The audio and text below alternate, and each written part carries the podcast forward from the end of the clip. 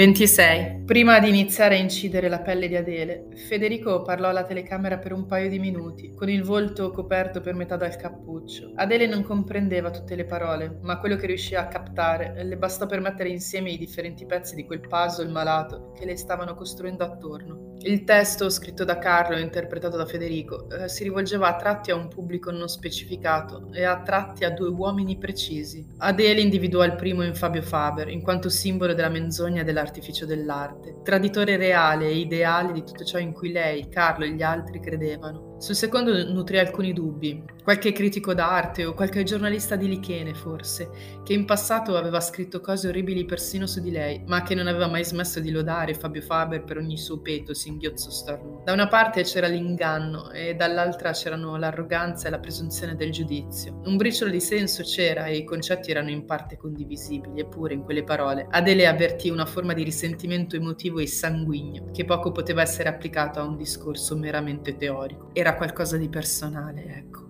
L'arte non può essere finzione o inganno, recitava Federico a memoria, intanto che Carlo lo riprendeva e ripeteva tra le labbra le medesime parole. Per questo non possiamo ingannare lo spettatore con l'artificio della post-produzione. Noi non scendiamo a patti con il pubblico perché noi non lo inganniamo e perché noi non abbiamo bisogno della sua legittimazione. La nostra trottola gira perché è fatta di vita, di carne, di sangue. L'artista creatore dispone della vita e della morte della sua creazione abbattere ogni limite, sconfinare sulla linea della morale, destrutturare il concetto di vita o di morte.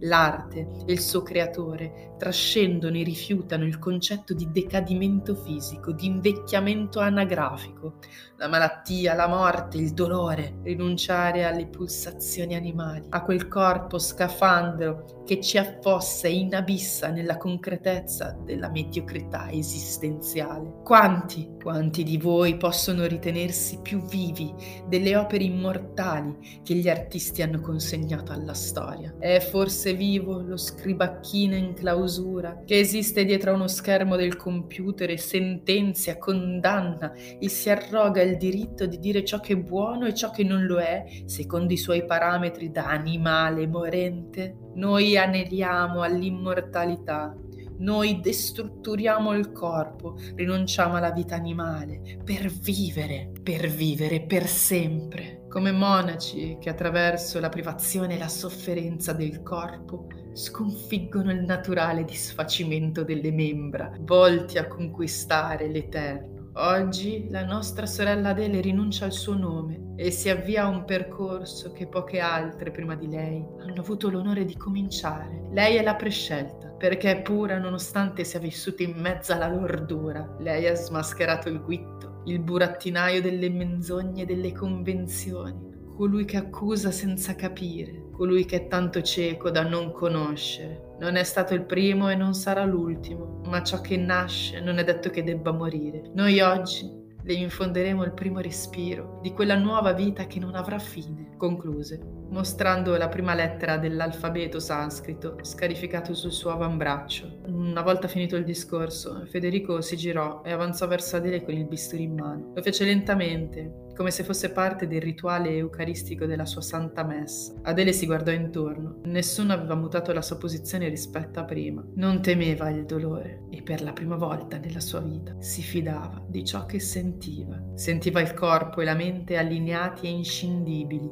senza dubbi, senza esitazioni, senza quei malesseri psicosomatici con cui il corpo le aveva sempre parlato. Aveva imparato ad ascoltarsi senza bisogno che il suo inconscio le mandasse messaggi cifrati. Lei ora sapeva chi era Adele e cosa doveva fare. Carlo continuava a guardarla con quell'enfatica espressione carica di gioia ed eccitazione. Federico le prese il polso tra le mani e si inginocchiò davanti a lei. La ragazza chiuse gli occhi, inspirò profondamente, riaprì le palpebre e fu un attimo. Afferrò la mano armata di Federico e lo spinse con tutte le sue forze all'indietro. Nel cadere a terra il ragazzo allentò la presa della mano in cui teneva il bisturi, spostò il proprio peso sul lato sinistro del corpo e strinse la presa attorno al polso di lei, in cerca di un appiglio per ristabilire l'equilibrio. Adele sputò la capsula ancora intera dalla bocca, prese in mano il bisturi e gli assestò una ginocchiata sotto il mento, facendolo cadere sulla schiena. Lo scavalcò con un balzo e con il bisturi puntato in avanti come un fioretto. Si lanciò oltre i suoi fratelli e scappò verso la piccola scala fatiscente che conduceva al piano inferiore. Tutto accadde in un paio di battiti del cuore. Adele fu tanto violenta e veloce che ci vollero diversi secondi per far sì che reagissero gli altri che la guardavano come ipnotizzati scappare giù dalle scale. Si voltarono verso Carlo che più che in collera sembrava sul punto di scoppiare a piangere. Non era mai successo prima, non è la prima fase. Lisa e Rebecca non ce l'avevano fatta ad arrivare alla fine. Nel momento in più importante, quando stava prendendo loro la vita, avevano cominciato a piangere e a urlare. Nei loro occhi c'era solo paura. Non c'era estasi, non c'era ascesa, ma soltanto terrore e quel velo opaco di una vita che si spegne. Adele gli era sembrata abbastanza forte da reggere. Non era come Lisa e neanche come Rebecca.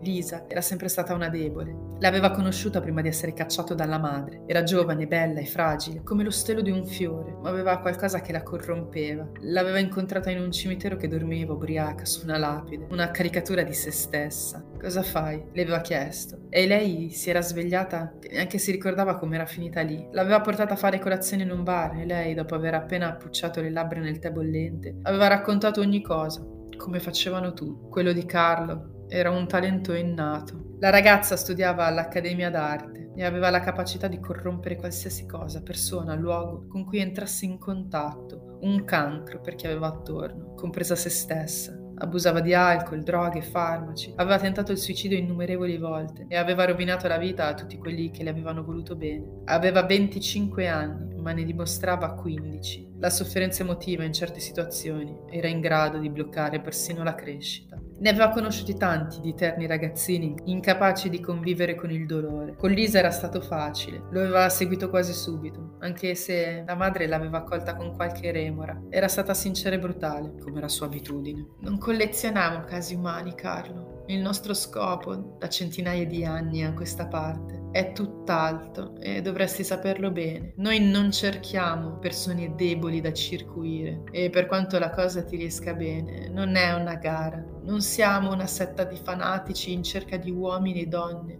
pronti a immolarsi per la causa. Ricordalo, o vuoi che ti rinfreschi la memoria? Lo aveva minacciato rinfrescare la memoria per la madre. Voleva dire un giorno di digiuno, un doppio turno di lavoro nei campi o nei casi più estremi, una seduta in quella che chiamavano la caverna, luogo di supplizi e piaceri tali da inibire, resettare ogni moto o rivendicazione dell'ego. Carlo aveva passato molte giornate nella caverna, a espiare la propria arroganza, così tante ore, che aveva finito per apprendere alla perfezione l'anticarte del dare dolore e del dare piacere. Aveva passato anni e anni a torturare, a far godere chi, secondo la madre, riteneva di meritarselo. Ma non erano punizioni, erano semmai la cura. E lui aveva curato così a lungo la giovane Elisa, per sua natura predisposta e incline all'automortificazione, da portarla alla morte. Ciò che però lo aveva condannato all'esilio e all'allontanamento dalla madre e dai suoi fratelli era stata quella scelta di riprendere la scena con una telecamera. Prendete quella troia! urlò Carlo ai ragazzi, che obbedirono correndo dietro ad Adele giù dalle scale. L'uomo non li seguì, fermo, immobile, si conficcò le unghie nel palmo della mano, cercando di ritrovare un barlume di pace e calma. Non poteva farla scappare ma non poteva neanche ucciderla. Io non sono un assassino, disse a quell'ombra, che con il sole alle sue spalle era nata e cresceva dalla punta delle sue scarpe. Adele entrò come una furia nel suo alloggio, prese lo zaino, indossò quella lunga pesante felpa nera che le arrivava alle ginocchia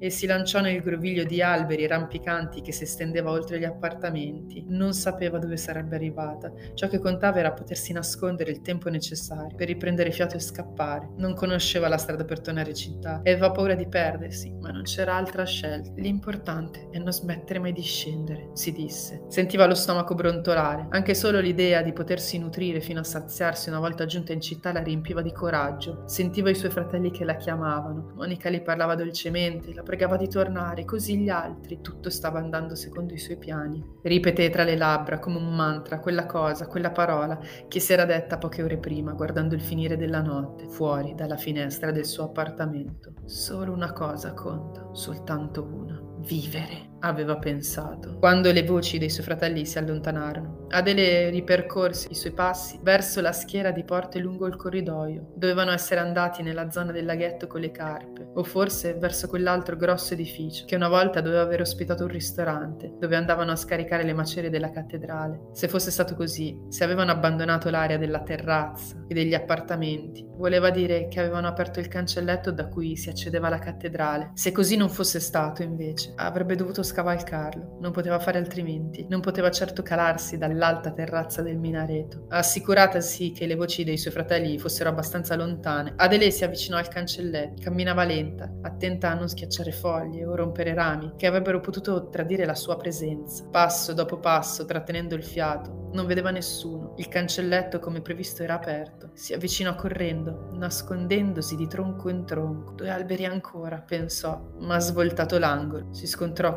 contro la durezza dei muscoli contratti del petto di Carlo. Cosa stai facendo, piccola mia?